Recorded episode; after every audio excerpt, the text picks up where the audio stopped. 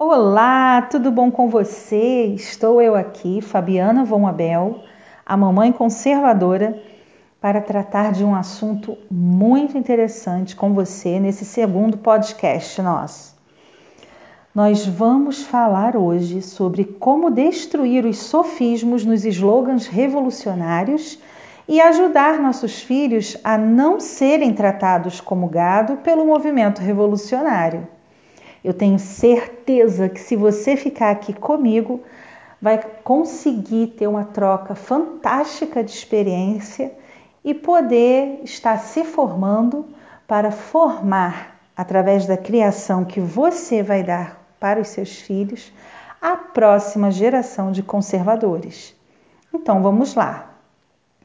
Antes de qualquer coisa, é importante lembrar que o sofismo é um recurso usado no qual a característica que a gente observa é a de que se utilizam elementos da verdade para se defender um conceito falso como, como algo verdadeiro, entende?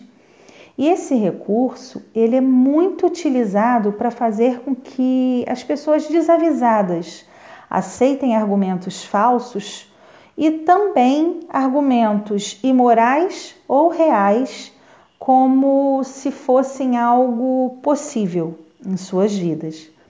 Bom, parece absurdo isso, né?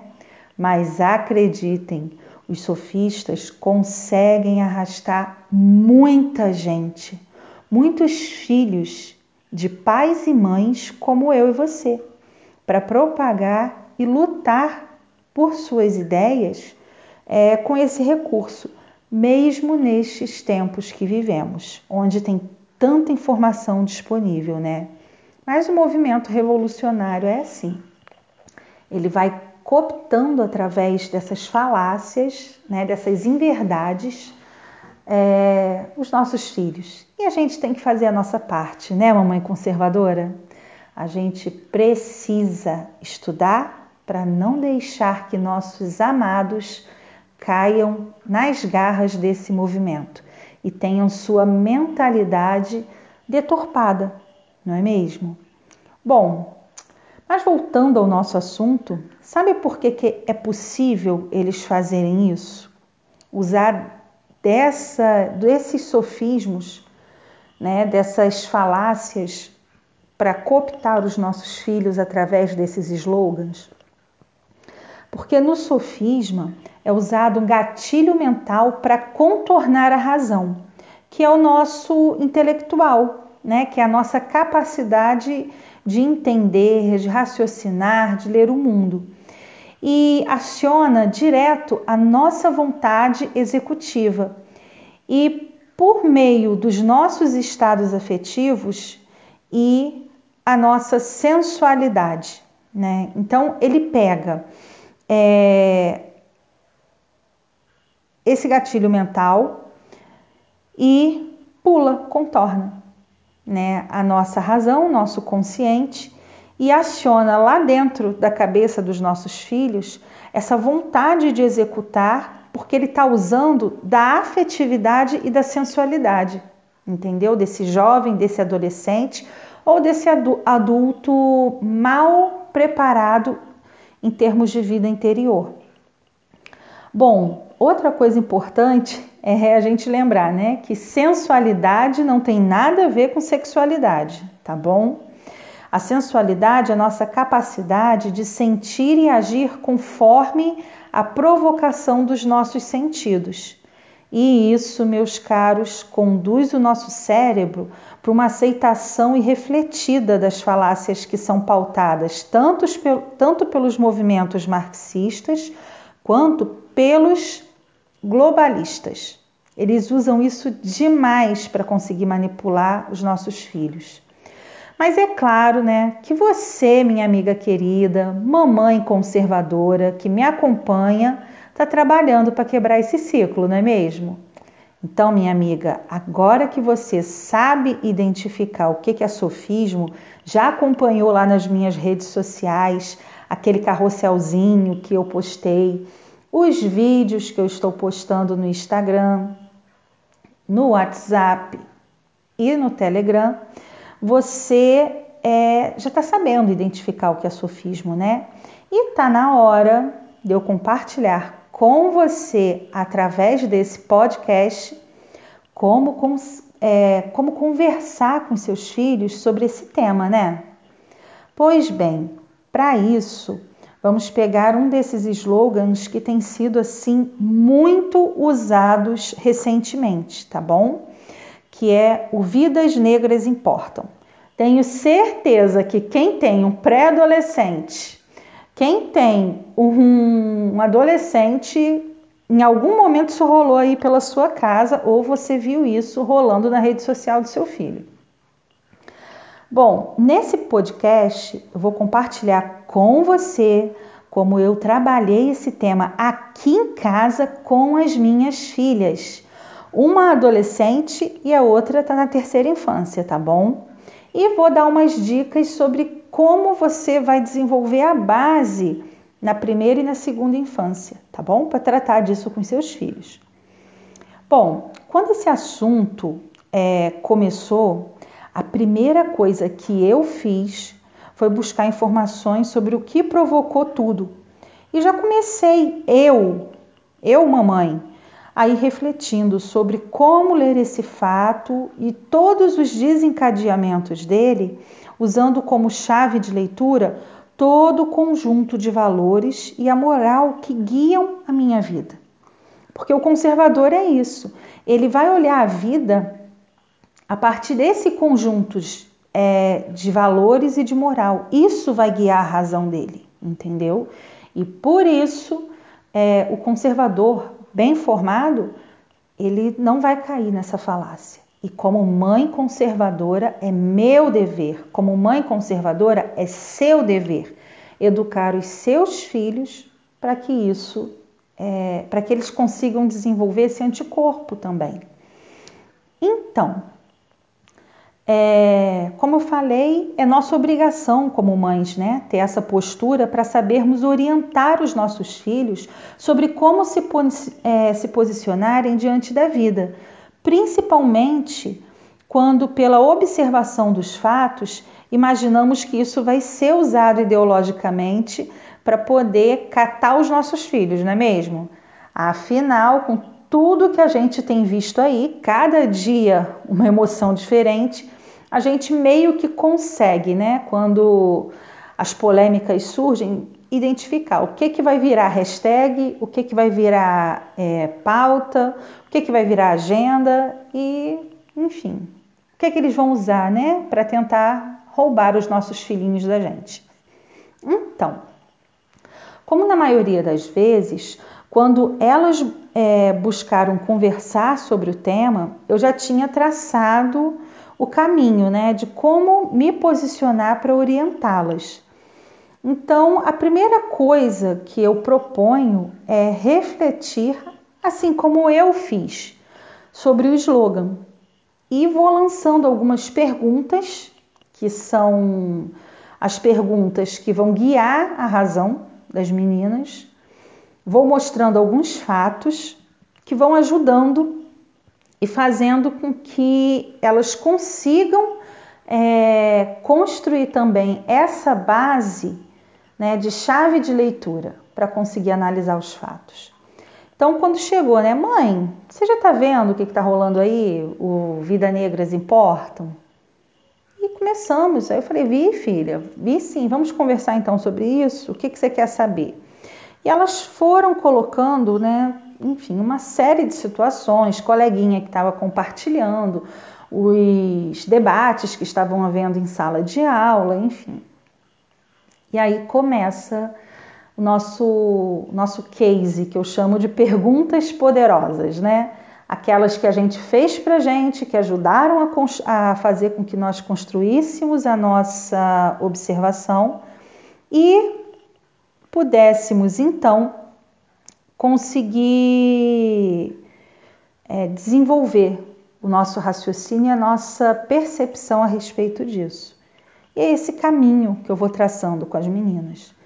Então, agora eu vou apresentar para vocês quais foram essas perguntas e é, quais foram as respostas e os assuntos que foram levando a condução né, da nossa argumentação e a construção da percepção das minhas filhas a respeito do tema. Vou começar pela mais velha e lá no final eu falo como foi com a mais nova, porque a estratégia ela muda um pouco, né, de acordo com a faixa etária da criança. Então nós começamos assim. Eu comecei perguntando para ela: qual a finalidade dessas palavras? Né? Dizer que as vidas negras importam. E por que vidas negras importam mais do que as outras? E aí ela foi me respondendo, ela foi falando, e eu fui continuando o questionamento. Sabe que esse tipo de pensamento tem equivalente histórico, minha filha? E ela foi falando: Não, mãe, não, não foi. Eu falei: Sim, tem sim, deixa eu te contar. E aí foi que eu fui trazendo os equivalentes observáveis de coisas parecidas que já aconteceram. E eu fui falando com ela, né?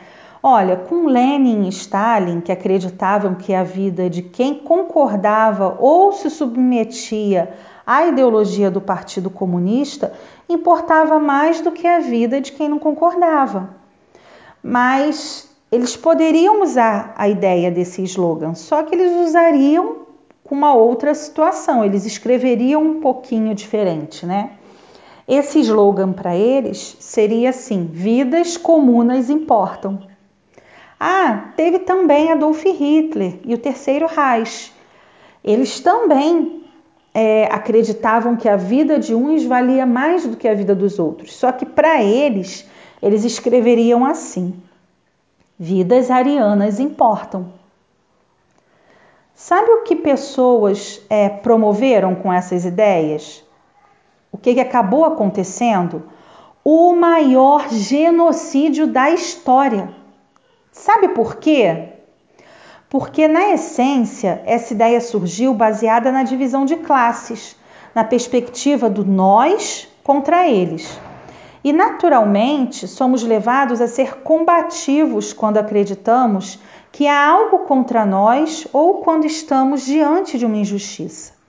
E isso é uma capacidade humana boa, mas sendo usada como meio para a realização de uma finalidade moral, a de estabelecer currais para que seres para seres humanos, separando as pessoas por relevância, característica e possibilidades de uso.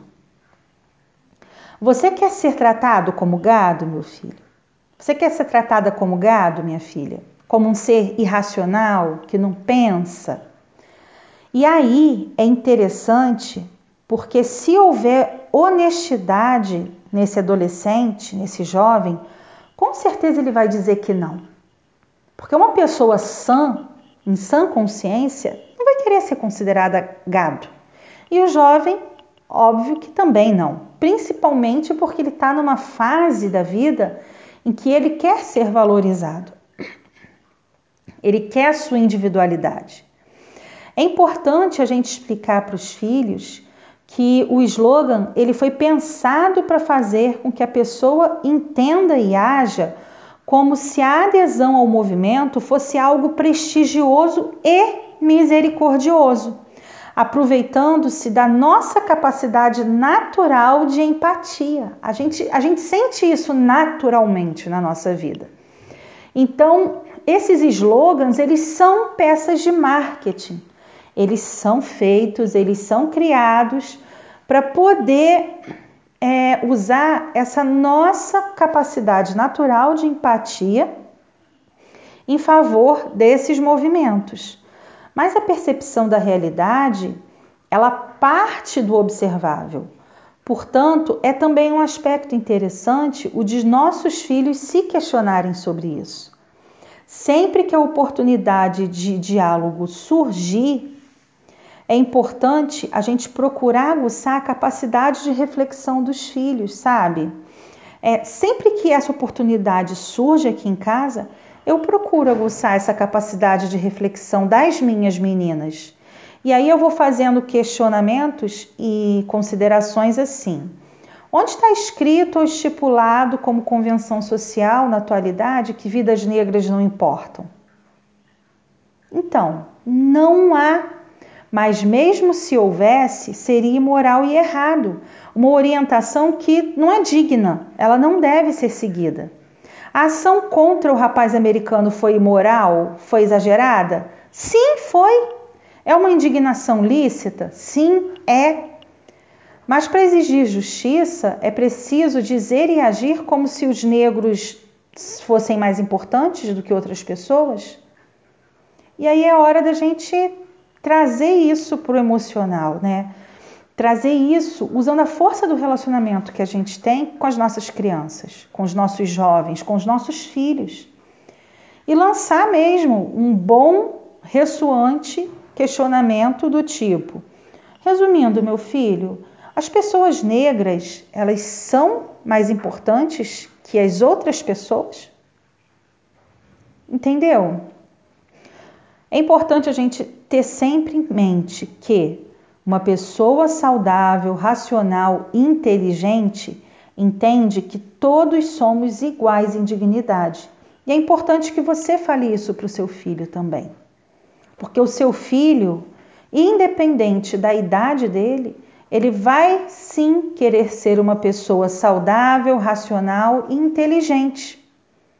Tá bom?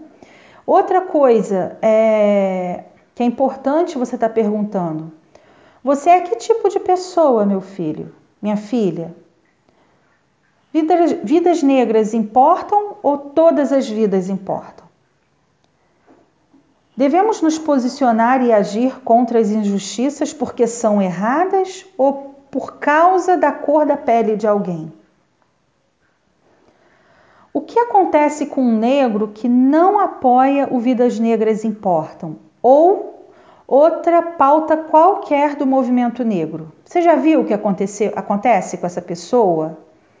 E cara, se não viu, você você, mãe, mostra. Mostra como essas pessoas é, são perseguidas. Isso não é difícil de encontrar, não. É só você entrar no Google e procurar a rede social das pessoas negras conservadoras. Digita assim: negro e conservador. E vai procurar a rede social dessas pessoas. Vai procurar o que os movimentos revolucionários falam contra essas pessoas, tá? é, vai ver como elas são tratadas por esses movimentos. E isso vai ser uma constatação real.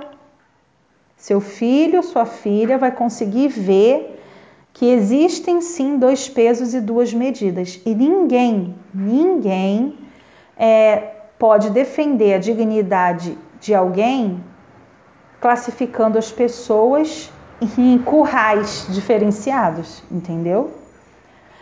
Aceitar esse slogan, vidas negras importam e defendê-lo, faz de você o que, meu filho? Uma pessoa respeitável, inteligente e racional? Ou faz de você gado e massa de manobra? Vale a pena você abrir mão de quem você é só para fazer parte de um grupo, para achar que faz parte de algo? É importante você também perguntar isso para o seu filho.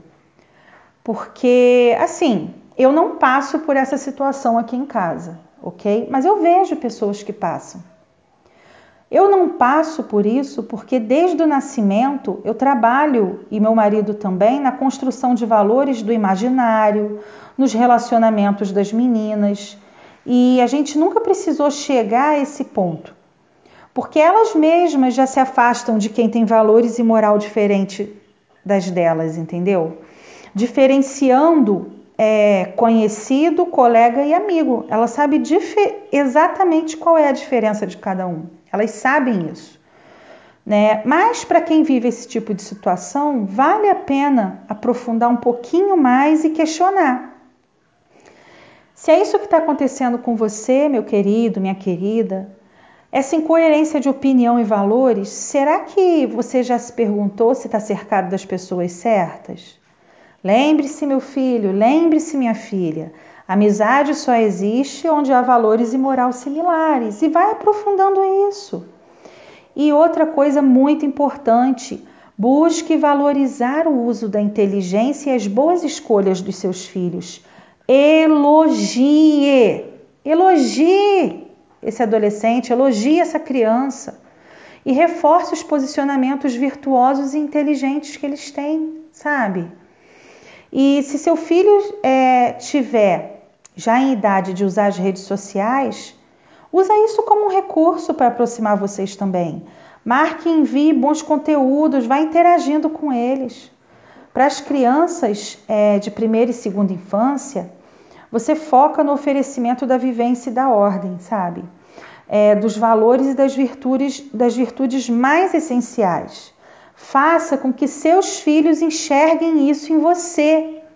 Você precisa praticar as virtudes e a racionalidade na frente deles, porque nessa fase eles precisam de modelos. Agora, para as crianças de terceira infância, use frases assim informativas, sabe? Simples, foi assim que, é assim, aliás, que eu conduzo é, a conversa com a minha caçula aqui em casa. Né? Ela está na terceira infância. Então, quando há dúvidas, a gente vai conduzindo dentro desse molde, né? E vai falando. É, o moço que foi morto né, pelo policial lá nos Estados Unidos que desencadeou tudo isso. Ele foi morto por causa de uma imobilização inadequada e, ao que tudo indica, é, foi proposital. A gente não tem certeza, mas tudo indica que isso, que foi assim. Isso é certo ou errado? Claro que é errado. Faça o seu filho enxergar que houveram erros. Mas a cor do policial e do suspeito faz diferença nesse fato? Isso fez diferença? Faz diferença, diferença se o policial é negro ou branco? Se o, o suspeito ou meriante que está ali no chão imobilizado, faz diferença ele ser preto ou branco? O que faz diferença é a maneira como ele foi imobilizado. É são duas pessoas, entendeu? Negros e brancos são diferentes em valor como pessoas, em dignidade? É nessa hora que você vai começar a colocar isso na cabeça do seu filho. Né? Explica para o filho o que, que, teria sido uma abordagem correta, qual seria a forma correta de mobilizar a pessoa. Mostre tantos e tantos e tantos exemplos que existem aí nas redes sociais de mobilizações adequadas por parte da polícia, de sucessos por, por parte da polícia. E mostra também as manifestações violentas dos antifas. E pergunta para o seu filho se isso é certo, se é moral, se é virtuoso e se é justificável. É, eu fiz tudo isso com a minha caçula e expliquei por que a justa violência é necessária e é um meio garantidor da paz, porque é importante também que o seu filho entenda é, o que é a justa violência, por que, que ela é, é, é positiva e por que ela é necessária.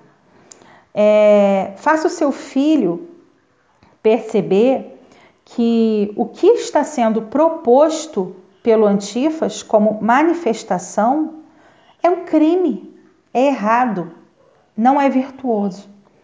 E pergunte: é correto pensar que vidas negras importam? Depois disso tudo que a gente conversou, você acha? Por quê? Qual é o jeito certo de pensar? E vai conduzindo seu filho para a chave de leitura correta tá? Porque ele vai ler o mundo, ele vai ler a realidade e ele vai começar a crescer percebendo isso, percebendo que existe um, um jeito sim real e correto, virtuoso de enxergar as coisas. Né? E vai orientando o caminho reflexivo para o seu filho sempre, sempre e sempre. Promo, é, procura promover a observância, a observância da vivência de comportamentos virtuosos, e condizentes com a forma com a qual você, mãe conservadora, está orientando essa criança. E vá ajudando também o seu esposo a orientar também de maneira virtuosa o seu filho. Porque quando eu falo de mamãe conservadora, eu estou falando do coração da casa. Estou falando, como eu vi hoje em uma live que eu estava assistindo, do útero que está gerando essa família. Entendeu? É, com diálogo mostra que a percepção dele é, individual é, é construída pela sua inteligência, pela observação da realidade, entendeu? Baseada nos fatos e na verdade. E que isso é superior à ordem ditada pelos líderes e os slogans de, é, de militância, por exemplo. Né? E claro, deixa claro que o caminho para a conversa sempre, sempre vai estar aberto. É quando você é quando você vai ter a oportunidade dele chegar até você em qualquer momento para conversar.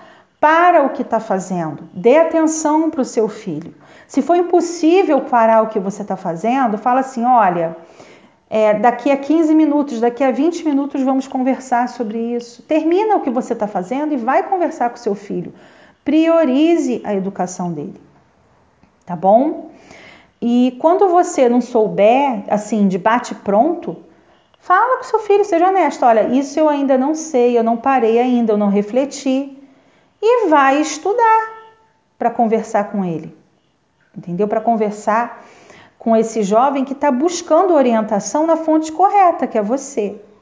Outra coisa importante, estude. É muito importante que você, como mãe, esteja informada e formada para formar o seu filho. Né? Eu já compartilhei com você como eu trabalhei aqui em casa, como lidei com este slogan com as minhas filhas, tá? E de verdade, eu espero que tenha ajudado você, tá? Eu vou indo, eu espero que você tenha gostado e se quiser mais de desconstruindo slogans revolucionários, é só compartilhar esse podcast com as hashtags Mamãe Conservadora e hashtag Desconstruindo Slogans, ok? Lembrando que se você aposta nesse trabalho e achou importante, pode contar comigo, tá? Sempre que você precisar. E claro, se você quiser colaborar comigo para a aquisição de um computador e um microfone melhor para poder entregar um material, um material de mais qualidade para você, envie um e-mail para mamãeconservadora@fabianavonabel.com.br, tá bom? Que eu te oriento de como você pode me ajudar. E acompanhe também o meu site e minhas redes sociais para estarem sempre atualizadas, ok? Sobre o conteúdo que eu posto. E fiquem com Deus. Até a próxima e vamos juntos formar a próxima geração de conservadores. Fiquem com Deus e até a próxima.